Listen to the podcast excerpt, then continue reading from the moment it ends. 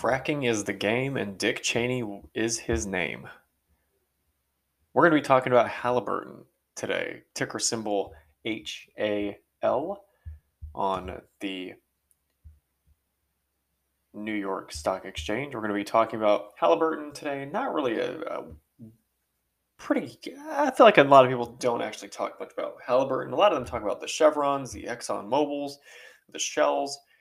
But I actually don't hear much about Halliburton. So it is I believe it's one of the largest fracking companies on planet Earth. And Dick Cheney, actually a former vice president of the United States, used to be the chairman and also CEO of Halliburton.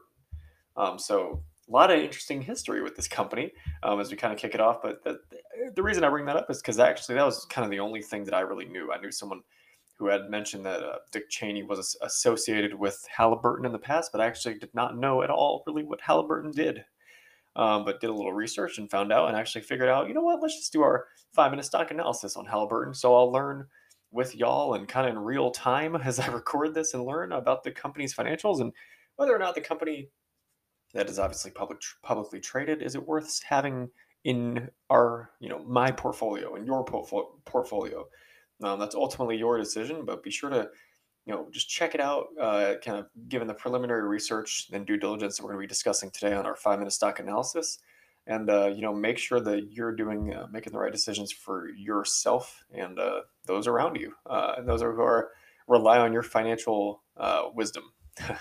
So market capitalization for Halliburton is $37.3 billion as of this recording. It does pay an annual dividend actually of 48 cents, and the price to earnings ratio for Halliburton is currently just under 25, so slightly overvalued right now. Let's see if it's worth paying a premium for Halliburton as we go over to the company's fundamentals here, kind of digging into the surface of the financials here. So total assets of about $22 billion, total liabilities of about $15.6 billion. That's pretty standard, given like the total liabilities are relatively high, but that's somewhat standard for this kind of industry. Lots of operations, lots of debt liabilities to take on, things like that could really add on. But I'm sure that the company, let's not assume, but I'm sure that the company can manage their debt and has managed their debt in the past sufficiently. So income statement, total revenues 2017, $20.6 billion approximately. That stepped down actually in 2021 to about $15.3 billion. I would be interested to know why the total revenues are down, especially kind of in this era that we're in when gas prices are higher. Maybe something might a weird thing to do with that, but that might be affecting their fracking business. I'm not sure. Maybe legislation globally or even nationally. I'm not sure. But I would be interested to see why their total revenues have crept down in recent years, especially in 2020 and 2021. I mean, that's a considerable amount. I would advise you to actually do your own due diligence on that outside of the 5-minute stock analysis, because just for the sake of time, but definitely look at that and check it out as it relates to their total revenue.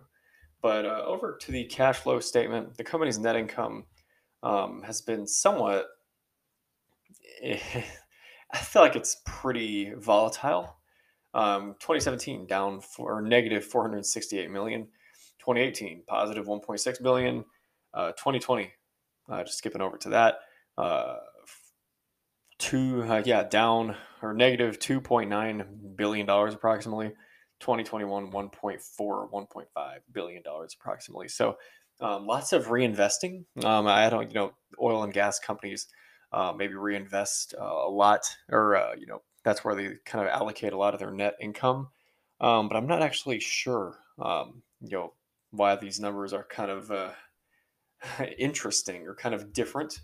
But they could just be reinvesting aggressively in some years and not as aggressively in others. I'm not sure, but it would be interesting to also look that up and do your own due diligence on that as well.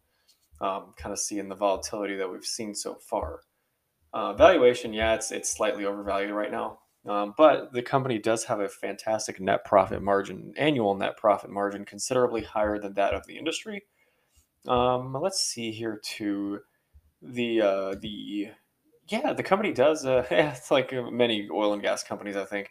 Their returns on equity assets and investment annually are notably higher than that of the industry, which is great. They're getting good returns on their investments and things like that. I still want to know why it's going to bug me to know why their total revenues haven't been as stellar as I would have assumed, but nonetheless, we'll continue as we kind of finish up this 5-minute stock analysis of Halliburton. The total... they seem fairly strong financially, especially their pretty solid balance sheet. They should be able to pay down their debt over a long period of time, being a giant fracking and oil and gas company that they are, the global presence. So I think that they'll be fine on that front. I just want to know why their total revenues went down and if they're going to keep going down, because it's been a pretty prosperous year for many of these companies like Exxon, Shell, things like that, at ConocoPhillips, especially as it relates to share price increase. And this, share price appreciation in recent history. I'm going to actually look really quick and look at the company's recent stock price movements. Yeah, see, it's interesting. The company's late December was at about $22. Now it's at about $41 as of this recording. So a little more than doubled. So that's great for shareholders, but I want to know fundamentally why their revenues aren't as good as I would have assumed they were. Sadly, we don't have enough time to kind of get into that on a 5-minute stock analysis, but be sure to do your own due diligence, as I've said multiple times already. Just make sure that you understand what you're kind of getting into when investing in any company, be it Halliburton, be it Walgreens, be it any sort of company. And be sure to understand why these revenues are going down, and if the company's current strategy and future plans are aligned with kind of the ideas that you have, and maybe they are and maybe they aren't, but nonetheless you found out because you did your own due diligence.